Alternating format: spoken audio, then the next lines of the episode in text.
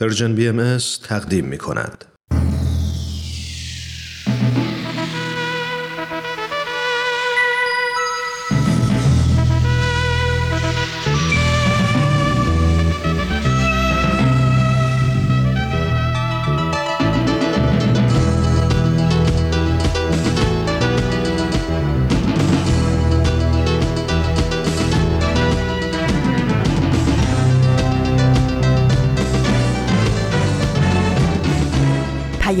دوست.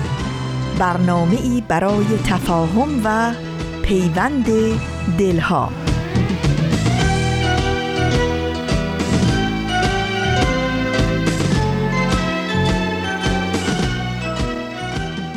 درود و هزاران درود گرم و صمیمانه ما به شما شنوندگان عزیز رادیو پیام دوست. در این روز پربرگ و رنگ پاییزی در هر کوی و برزن این دهکده زیبای جهانی که با برنامه های امروز رادیو پیام دوست همراه هستید. امیدواریم سلامت و ایمن و دلشاد باشید و روز خوب و پر امیدی رو سپری کنید.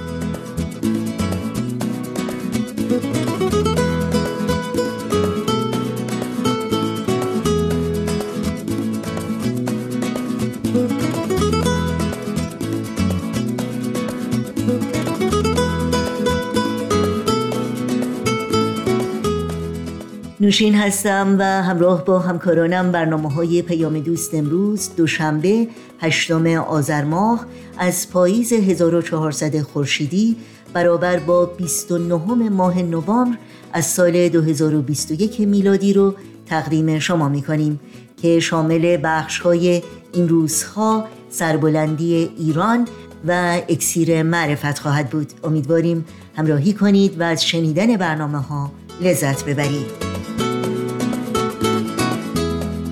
برای تماس با ما و مطرح کردن نظرها و پیشنهادهایی که در مورد برنامه ها دارید ایمیل آدرس ما هست info at persianbms.org شماره تلفن ما 001 703 671 828 828 و شماره ما در واتساپ هست 001 240 560 24 14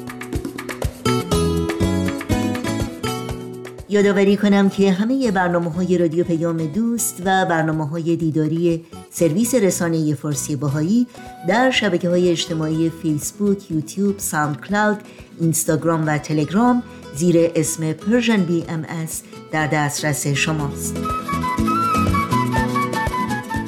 امیدواریم مشترک رسانه ما باشید برنامه های ما رو به اشتراک بگذارید و با ما تماس بگیرید آدرس تماس با ما در پیام رسانه تلگرام هست at persianbms contact.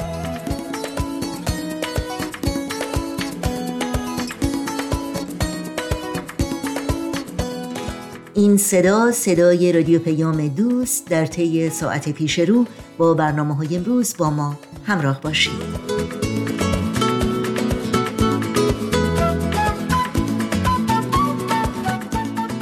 اما نشریه آیریش تایمز در کشور ایرلند در مقاله‌ای که به تازگی به مناسبت صدمین سال درگذشت حضرت عبدالبها منتشر کرد مروری داره بر سفرهای حضرت عبدالبها به کشورهای آمریکایی و اروپایی بیش از 110 سال پیش و تأثیراتی که حضرت عبدالبها بر افکار و قلوب مردم در اروپا و آمریکا گذاشتند. این مقاله با اشاره به افکار عمومی آن زمان در کشور ایرلند می نویسه که اغلب مردم ایرلند در اون زمان علاقه زیادی به یادگیری در مورد کشورهای شرقی و باورها و ادیان مردمانش داشتند. از این رو گزارش ها و مقالات روزنامه ها و نشریات رو در مورد سفرهای حضرت عبدالبها که اغلب با عکسی از ایشان و پوشش سخنرانی های ایشان در مجامع، معابد، دانشگاه ها و تالارهای شهرها که برای گروه های مختلف مردم ایراد می‌شد با دقت و کنجکاوی تمام دنبال می کردند و اینکه برخی از مردم ایرلند صمیمانه مشتاق دیدار حضرت عبدالبها بودند و تعدادی در جرگه پیروان این آیین درآمده بودند. و در این راستا این مقاله به طور اخص و مختصر به زندگی پربار سه بانوی فرهیخته و پیشرو ایرلندی می‌پردازه. اول بانو یا لیدی سارا بلامفیلد نویسنده چیره دست شناخته شده بهایی که خدمات انسان دوستانه او در دوره جنگ جهانی اول در بیمارستانهای صحرایی در کشور فرانسه و به خصوص نقش او در تأسیس Save the Children Fund یا صندوق نجات کودکان و تصویب اعلامیه حقوق کودک در ژنو توسط جامعه ملل بسیار حائز اهمیته. در طی اقامت حضرت عبدالبها در لندن لیدی بلامفیلد و همسرش میزبان حضرت عبدالبها بودند. لیدی بلامفیلد همچنین در برنامه ریزی سفرهای حضرت عبدالبها نقش داشت و مسئول انتشار برخی از سخنرانی های ایشان بود. مارگارت کوزینز دیگر بانوی فرهیخته ایرلندی و از فعالان به نام زنان است که حضرت عبدالبها در زندگی او عمیقا تأثیر گذار بودند و بر اساس دفترچه خاطراتش آثار و سخنرانی های حضرت عبدالبها رو در نوجوانی به دقت مطالعه می کرده.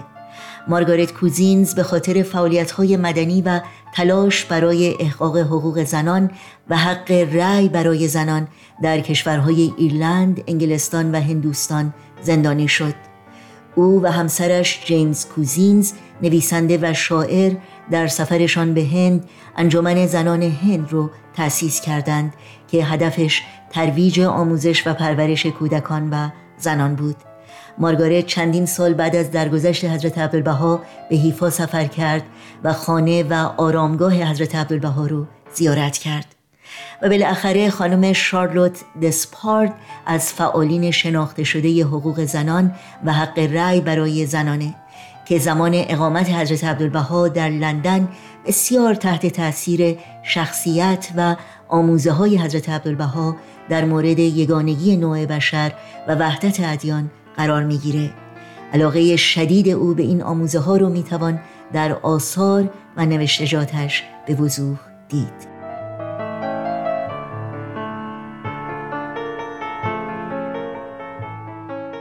متن کامل این مقاله که به زبان انگلیسی است رو می‌تونید در سایت The Irish Times ملاحظه کنید.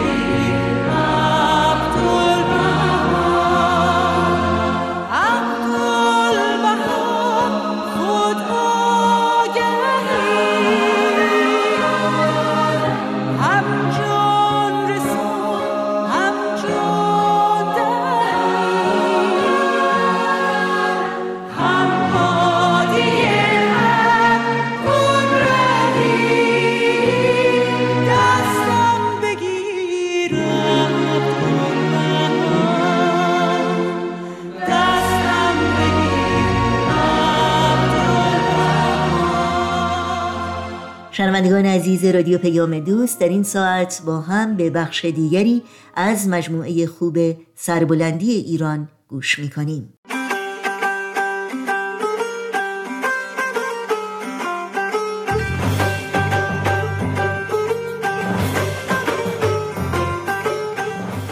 سربلندی ایران.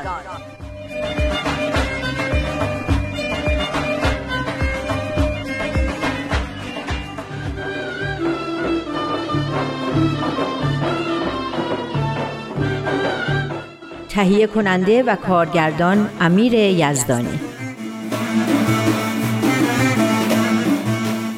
تو جون بیا بشین اینجا شروع کنیم. اینم دفتر و مداد اینم کتاب سربلندی ایران. نمی‌دونم چرا از گفتن اسم سربلندی ایران خسته نمیشم. یه جورایی با این حلوا حلوا کردن دهنم شیرین میشه. پس می‌خوای یه چایی هم بیارم باهاش بخوری؟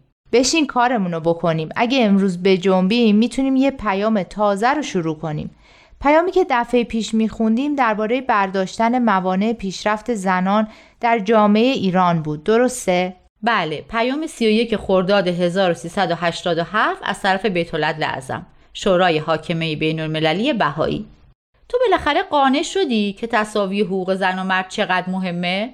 بله تصاوی حقوق زن و مرد رو که من قبلا قبول داشتم. اما راستش اینقدر برام واضح بود که زیاد دربارش فکر نکرده بودم. باور حقیقی به اینکه ترقی زنا برای پیشرفت و ترقی هر جامعه‌ای شرط اساسیه و اینکه تصاوی حقوق زن و مرد یکی از ستونهای صلح جهانی و عامل اساسی پیشرفت تمدن بشره برام یه خورده سنگین بود. برای همین خیلی دربارش فکر کردم. می‌دونی علت این قضیه چیه؟ علتش اینه که در واقع همه چیز از خونواده شروع میشه. درسته خونواده کوچکترین سلول اجتماعه. پس همه چی رو باید از همین کوچکترین سلول که نسل آینده توش رشد می‌کنن شروع کرد. ترقی رو آزادی رو دموکراسی رو صلح رو خلاصه همه چی رو. یه چیز دیگه ای که اون دفعه می‌خواستم بگم و فرصت نشد این بود که زن و مرد هر کدوم قابلیت های خاص خودشونو دارن که همدیگر رو تکمیل می‌کنن. یکی از این قابلیت ها در زنها اینه که به طور کلی صلح طلبتر از مردا هستن و اگه تو تصمیم گیری ها شرکت داشته باشن از بروز جنگ جلوگیری می‌کنن. اما به نظر من این چیزی که نمیشه ثابتش کرد. هرچند به عنوان نظر تو برام محترمه. به هر حال نگران نباش. قبول که تصاوی حقوق زن و مرد برای صلح ضروریه. در مورد ضروری بودنش برای ترقی بشر اون مثالی که عبدالبها زده به نظرم خیلی قانع کننده اومد. همون که میفرمایند زن و مرد مثل دو بال پرنده میمونن؟ آره قشنگ توازنی که باید بین حقوق زن و مرد وجود داشته باشه نشون میده. اینکه دو بال باید به اندازه هم قوی باشن تا پرنده بتونه درست پرواز کنه و اوج بگیره. اگه یه بال ضعیف باشه پرنده هم نمی‌تونه زیاد بالا بره. اینجا یه اشاره هم به تاهره شده. می‌دونی کی بوده؟ تاهره همون زنی که برای اولین بار تو ایران کشف هجاب می‌کنه؟ یه چیزای پراکنده شنیدم اما نمی‌دونم کدوم درست و کدوم غلطه. مثل اینکه بابی بوده. بابی میشه همین بهایی؟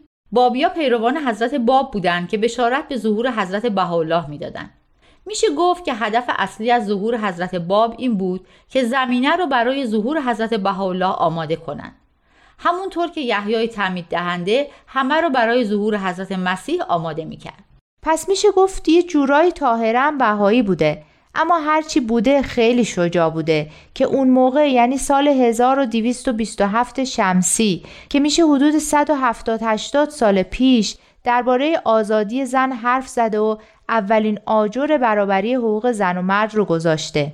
دقیقا. چه تشبیه جالبی کردی. تاهره اولین آجر این بنا رو گذاشت و بهایان ایرانم با توجه به اصل تصاوی حقوق زن و مرد که در تعالیم حضرت بهاءالله هست دخترها و پسراشونو با این اعتقاد بزرگ کردن و سعی کردن شرایط تحصیل و پیشرفت زنا رو هم فراهم کنن. نتیجهش این شده که تو 50 60 سال اخیر زنا پا به پای مردا امور جامعه رو به عهده گرفتن و پیش بردن و موفقیت های زیادی هم به دست آوردن. آره تو پیام خوندم که نوشته بهایا بیشتر از 100 سال پیش تو ایران مدارس دخترونه ساختن این که نوشته بی سوادی رو در زنای زیر چل سال خودتون ریشه کن کردین هم موفقیت خوبیه یعنی نسل جدید زناتون همشون با سوادن و از یه تاریخی به بعد دیگه بی سواد ندارین انشالله. البته فکر نکنم تغییر دادن افکار و سنت های قدیمی کار آسونی باشه. اما تجربه جامعه بهایی تو کشورهایی مثل کشورهای خاورمیانه که از این نظر خیلی سنتی هستن نشون داده که سخت هست. اما غیر ممکن نیست. تو این کشورها زنهای بهایی تحصیل کردن و تو همه سطوح مشورتی و تصمیم گیری هم شرکت دارن. یعنی تونستن با همه این تعصبات خشک و بی اساس رشد و پیشرفت کنن اگه اون روز مامان بزرگتو ندیده بودم که چطور اشعار حافظ و سعدی میخون باورم نمی‌شد.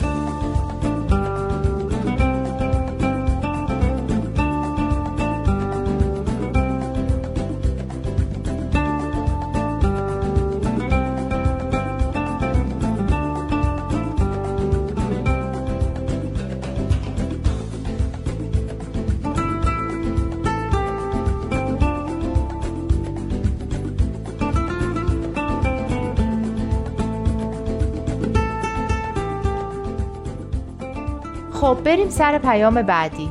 پیام بعدی مال هفت مرداد 1387 موضوعش هم خیلی جالبه. درباره همین تعصب که داشتیم دربارش صحبت می‌کردیم. آره خیلی جالبه که همه این پیاما یه جورایی به هم مربوطن. اینم خیلی جالبه که تو این پاراگراف اول خطاب به بهایی های ایران نوشته که بدون تظاهر و قیل و قال درباره ترقی و سربلندی ایران با هموطنانتون تبادل افکار می‌کنین. یعنی همین کاری که الان تو داری با من هموطن می‌کنی. پس بیا هموطن عزیزم. بیا تا برات بگم که تجربیات جامعه بهایی تو این 150 60 سال چقدر به درد ایران می‌خوره. از چه نظر؟ از نظر مقابله و مبارزه با تعصبات. می‌دونی که جامعه بهای ایران چقدر مورد حملات تعصب‌آمیز بوده؟ با این حال روپا مونده و یه جورایی بر تعصباتی که بر علیهش بوده غلبه کرده. راهش خیلی مهمه. چطوری؟ از چه راهی؟ از راه عشق و محبت. محبت یعنی یکی از روی تعصب به شما حمله کنه حالا کلامی یا فیزیکی یا هر جوری بهش محبت می‌کنی؟ یادت هست که می‌گفتیم محبت با دشمنان زنجیره خشونت رو پاره می‌کنه و به قول خودمون قاعده بازی رو تغییر میده؟ اینجا هم همینطوره به نظر من که اون طرف رو جسورتر و پرروتر می‌کنه در کوتاه مدت شاید اما در بلند مدت نه چون اساس تعصب همینطور که در این پیامم هست جهل و نادونیه. محبت افراد رو به هم نزدیک می‌کنه و باعث میشه که به جای افکار تعصب آمیز خودشون حقیقت رو ببینن.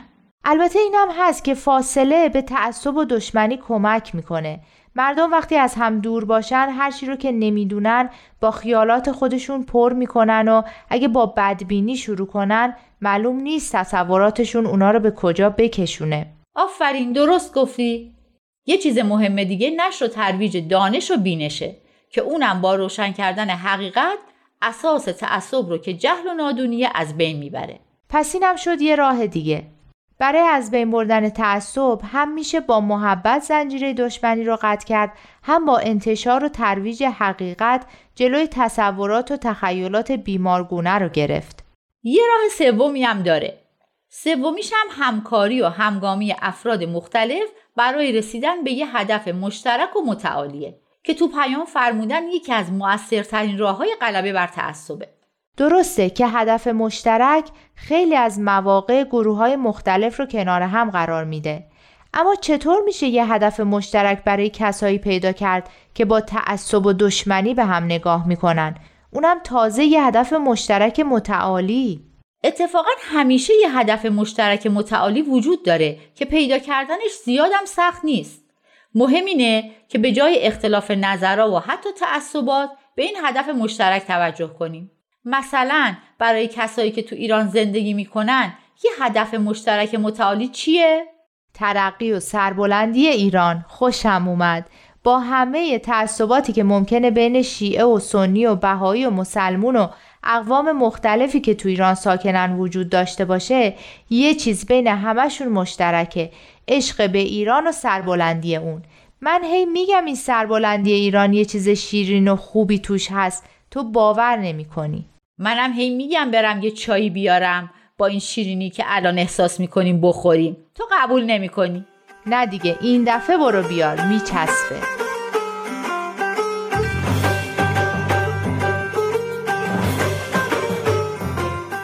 برای شنیدن مجدد برنامه سربلندی ایران و دیگر برنامه های رادیو پیام دوست پادکست برنامه ها و همینطور تماشای برنامه های دیداری سرویس رسانه فارسی باهایی حتما سری به صفحه تارنمای ما پرژن بزنید و با این برنامه ها همراه باشید.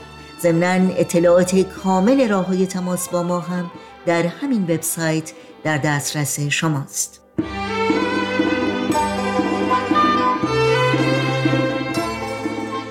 با قطعه موسیقی با برنامه های امروز رادیو پیام دوست همراه بمونید. نسیمی کز بن آن کاکل آیو مرا خوشتر ز بوی سنبل آیو چو شو گیرم خیالت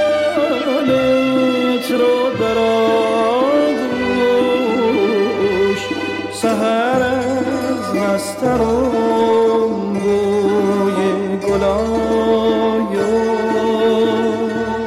سهر از بسترم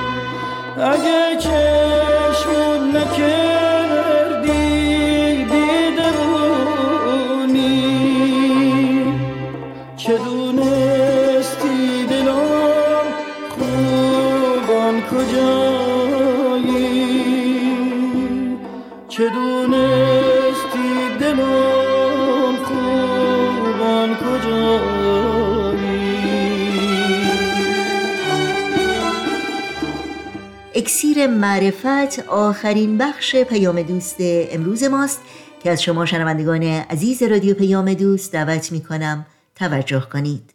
اکسیر معرفت.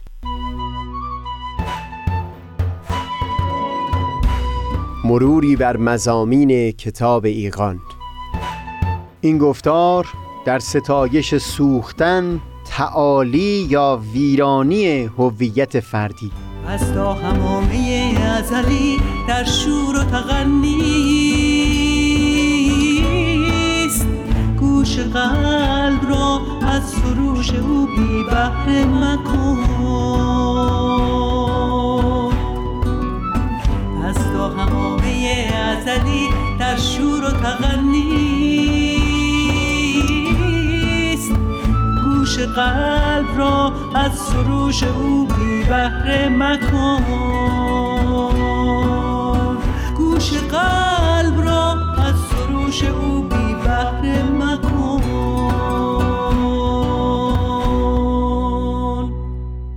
دوستان سهیل کمالی هستم.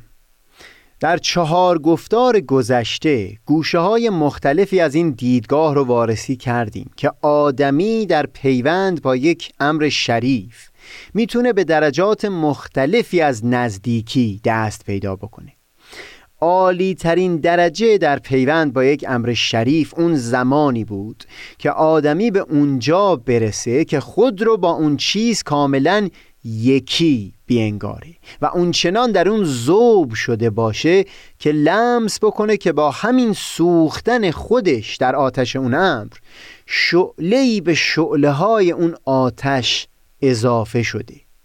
و البته بارها تأکید کردیم که همه اینها بایستی مبتنی بر معرفتی عمیق باشه که اون آگاهی آدمی رو سوق بده به سمت این درجه عالی از پیوند که یگانگی با یک امر ستودنی باشه. بنا شد در یک دو گفتار بحثی داشته باشیم پیرامون همین درجه از پیوند و حس یگانگی در دل یک فرد با پدیده دیانت. اگر بخوایم بحث امروز رو با یک نمونه کاملا مجسم و شفاف آغاز بکنیم شاید خوب باشه یادی از انیس زنوزی بکنیم که به ظاهر ظاهر حتی جسم و جسدش با جسم و جسد حضرت باب معشوق و محبوبی که پیامبر الهی در این روزگار بود تا ابد یکی شد. حضرت بهاءالله در بیانی بعد از اینکه یادی از انیس زنوزی کردند به این مضمون فرمودند که گوشت او با گوشت پروردگار توانایش آمیخته شد و خونش با خون او و جسدش با جسد او و استخانش با استخان او. این آمیخته شدن و یکی شدن که اینطور در ظاهر ظاهر هم برای او حاصل شده بود. در واقع نمود و تجسم بیرونی درجه از فنا و فدا بود که انیس به واقع در برخورد خودش با حضرت باب نشون داده بود. برای اینکه این سخن یک قدری واضحتر بشه خوب هست که ما سری بزنیم به جریاناتی که شب قبل از تیرباران حضرت باب و انیس در اتاق محل حبس اون حضرت و دوستانشون گذشته بود.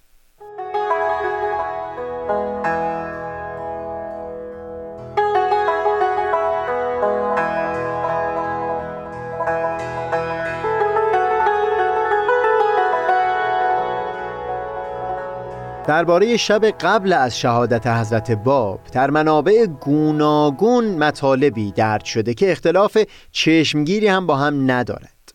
اما بگذارید به خاطر جزئیاتی که بیان می‌کنه من اینجا بیشتر جریانات رو بر اساس منویات تاریخ بدیع بیانی نقل بکنم.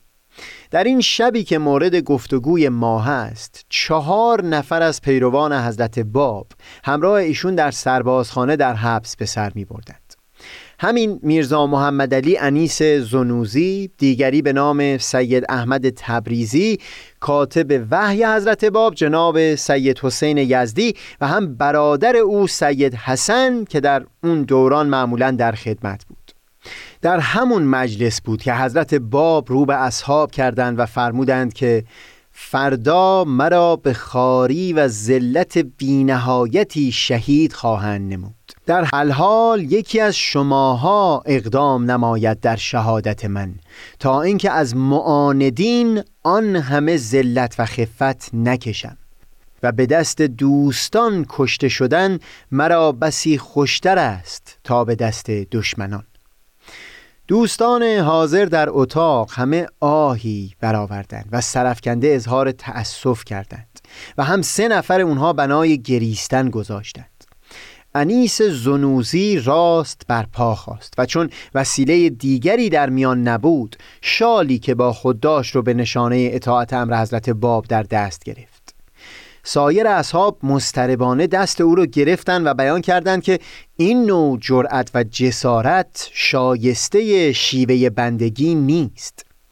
انیس پاسخ داد که این نوع حرکت من نه از روی جسارت است بلکه از فرط اطاعت و امتصال امر است و بعد از انجام امر آن حضرت مسلما جان خود را نیز ایثار قدمش می کنم حضرت باب تبسم کردند و صدق و خلوص انیس رو تحسین فرمودند و بعد در خطاب به هر چهار بیان کردند که فردا که از اونها سوال می کنند عقیده خودشون رو پنهان بکنند. چرا که حکم الهی بر اونها اکنون اونطور وارد شده. به خصوص سید حسین که جواهر علوم نزد او هست و بایستی به خلق خدا و طالبان طریق هدایت برسونه اون علوم را. اصحاب حاضر این امر رو پذیرفتند. ولی انیس زنوزی بر قدمهای حضرت باب افتاد و بنای عجز و الهاه رو گذاشت و با نهایت مسکنت استدعا کرد که او رو از فضل همراهی با اون حضرت محروم نکنه. هر قدر حضرت باب من فرمودند او اصرار و التماس کرد تا اونکه درخواستش مورد قبول واقع شد و پذیرفتند که با حضرت باب همراه باشه در اون داستان. و فردای اون هم شد آنچه شد. جسم و جسد انیس تا به ابد با حضرت باب یکی شد. و امروزه آرامگاه حضرت باب در خاک حیفا که هر سال هزاران نفر از بهایان سرتاسر عالم به زیارت اون میشتابند یاد انیس زنوزی رو هم جاودانه و ابدی کرده.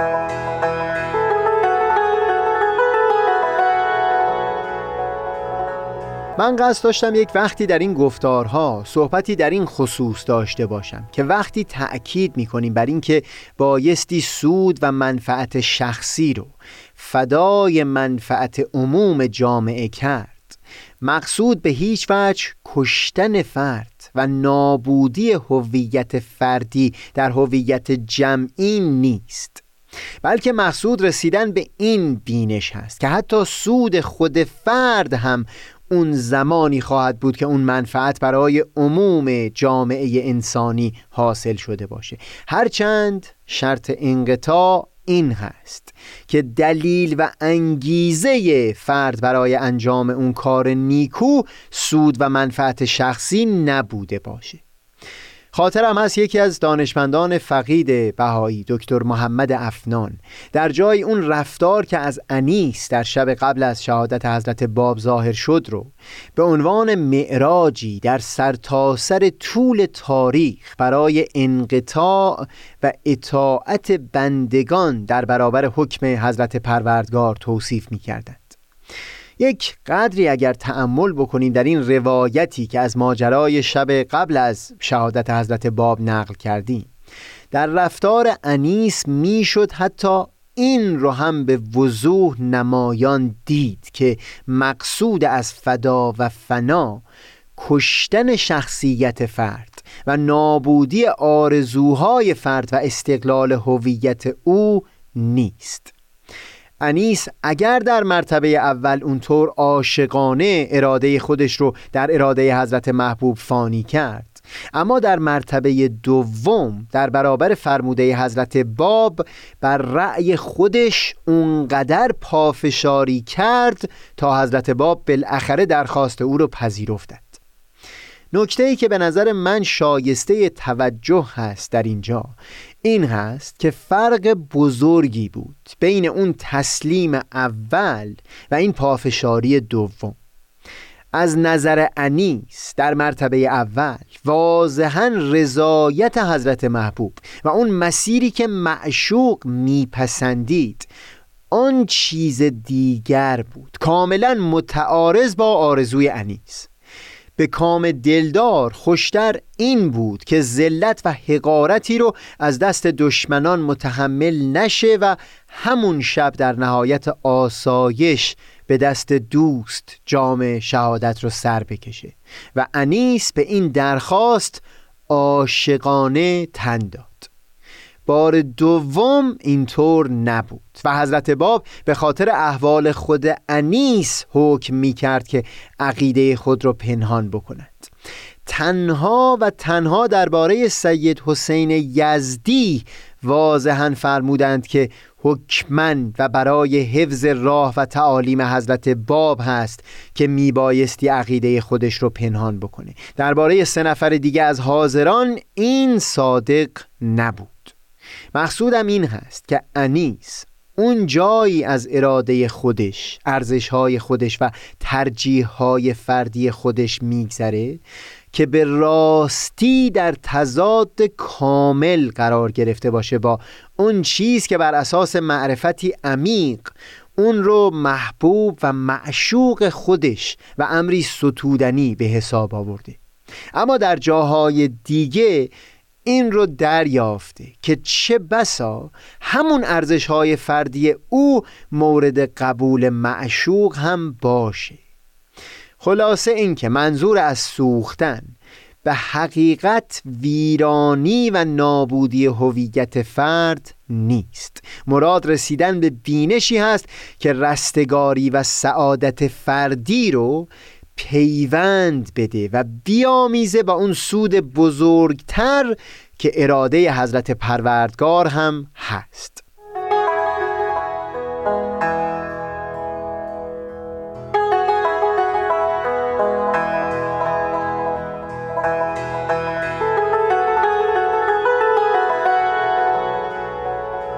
این تقابل احتمالی میان اراده فرد با اراده حضرت محبوب.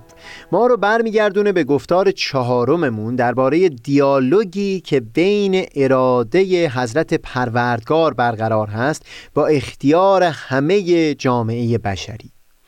سوال این هست که اگر بنابر متون ادیان از فرد و یا جامعه انسانی خواسته شده که در برابر اراده پروردگار تسلیم محض باشند اونگاه فردیت آدمیان چگونه معنا پیدا می‌کنه؟ شایسته این بود که یک گفتار مجزایی رو به این بحث اختصاص می‌دادیم. اما از اونجایی که این چند گفتار مفصل در ستایش سوختن ممکن هست اشتباها تعبیر بشه به عنوان تباهی و نابودی کامل هویت فردی. من ناچار هستم از اینکه بقیه گفتار امروز رو و هم یک دو گفتار بعد رو اختصاص بدم به برطرف شدن این سوء تفاهم احتمالی. تا بعد بتونیم پی صحبت خودمون رو بگیریم. در همین کتاب ایگان بارها و بارها تأکید بر این می کنند که کلام پیامبر الهی بنا هست که به عنوان تراز و میزان به حساب بیاد. هم برای سنجش عقاید و باورهایی که در میان دو ظهور ارائه شده بود و هم برای مسیری که بشریت بنا هست بعد از ظهور او پیش بگیره.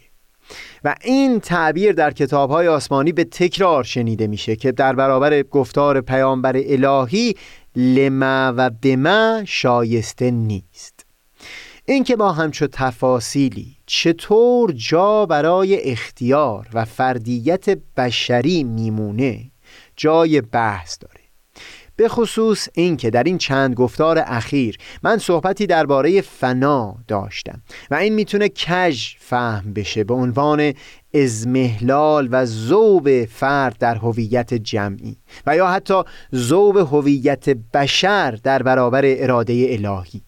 با جامعه انسانی به صورت مونولوگ و تک سخنگویی نیست بلکه به شکل دیالوگ هست. در اون زمینه هایی که مربوط میشه به اندیشه های فلسفی و کلامی به حقیقت متون مقدسه ادیان بیشترین درجه از انعطاف رو لحاظ کردن به گونه که دهها و بلکه صدها شاخه گوناگون فکری بتونه از دل همون کتاب یگانه صادر بشه. و لذا راه باز گذاشته بشه برای پرواز آزاد مرغهای اندیشه بشری.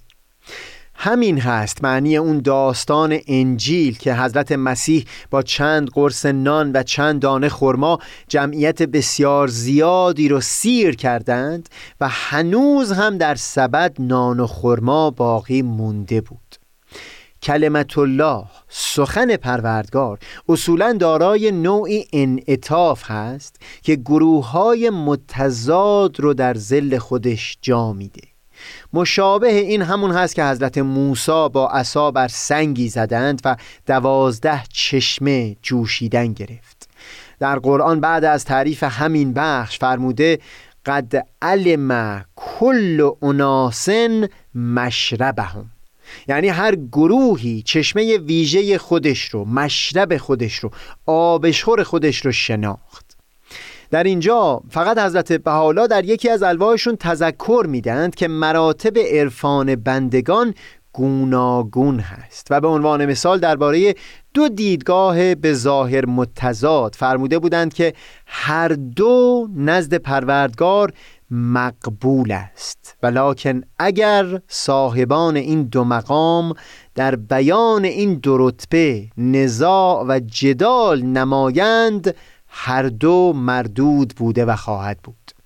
و در نقد اون چیزی که در طول تاریخ در فاصله میان دو ظهور رخ داده بود در همون لوح فرمودند ای جمال الیوم باید به محبت و خضوع و خشوع و تقدیس و تنزیهی ظاهر شوید که احدی از عباد از اعمال و افعال و اخلاق و گفتار شما روائح و گفتار امم قبل استشمام ننماید که به مجرد استماع کلمه یکدیگر را سب و لعن می نمودند در واقع اگر این سب و لعن و تکفیر نبود شاخ شاخ شدن و مذاهب گوناگون از یک دین هم نبود. چیزی که می بود فقط و فقط تفاوت اندیشه ها و تنوع عقاید و افکار بود.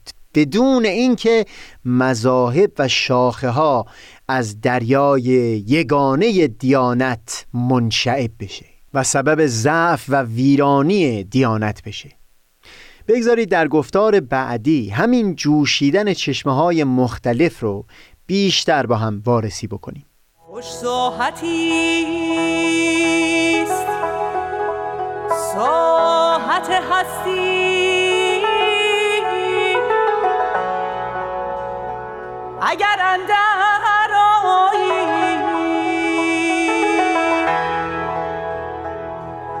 و نیکو بساتی است.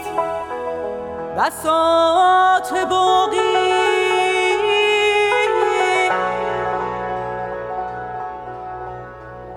اگر از ملک فانی برتر خرامی.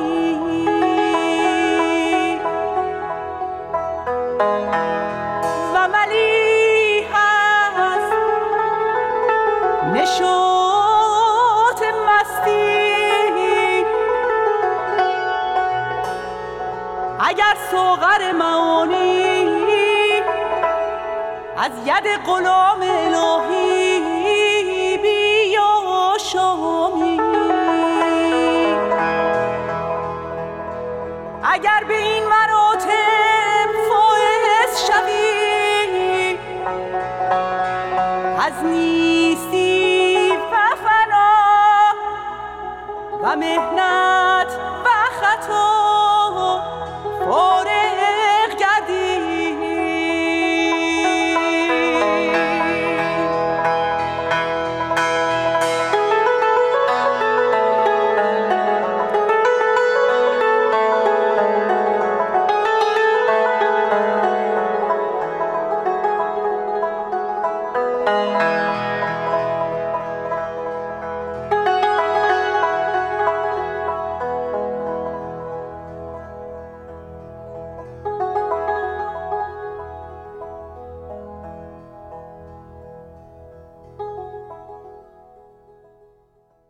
برنامه این هفته یک سیر معرفت از رادیو پیام دوست همراه بودید که امیدوارم لذت بردید.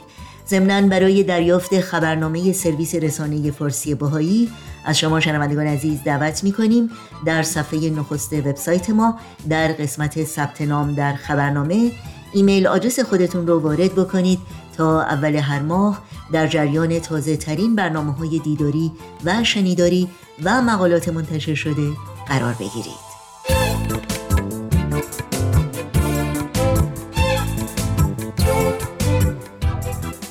وقت خداحافظی است. چرا که برنامه های این دوشنبه رادیو پیام دوست هم در اینجا به پایان می‌رسه. همراه با تمامی همکارانم در بخش تولید برنامه های امروز از همراهی شما سپاسگزاریم و خدا نگهدار میگیم. تا روزی دیگر و برنامه دیگر شاد و پاینده و پیروز باشید.